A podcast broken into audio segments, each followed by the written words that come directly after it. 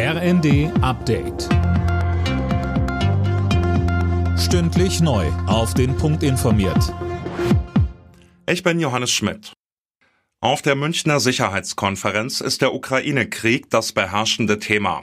Angesichts der schwierigen militärischen Lage, in der sich die Ukraine derzeit befindet, mahnt Bundeskanzler Scholz, Europa muss das angegriffene Land stärker als bisher unterstützen. Die Vereinigten Staaten haben der Ukraine seit Kriegsbeginn etwas mehr als zwanzig Milliarden Dollar an militärischer Hilfe pro Jahr geleistet, bei einem Bruttoinlandsprodukt von achtundzwanzig Billionen Dollar.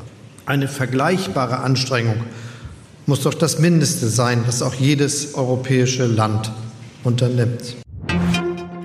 Im Ampelstreit um Bezahlkarten für Flüchtlinge droht F D P-Vize Kubicki mit dem Koalitionsaus.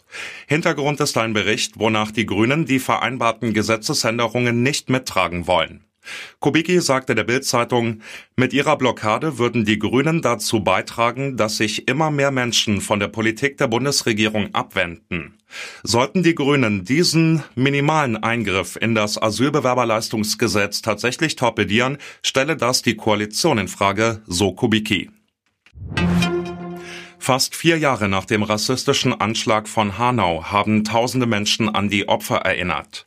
Rund fünftausend Teilnehmer demonstrierten gegen Rassismus und Antisemitismus. Am neunzehnten Februar zweitausendzwanzig hatte ein Extremist in Hanau neun Menschen mit Migrationshintergrund getötet.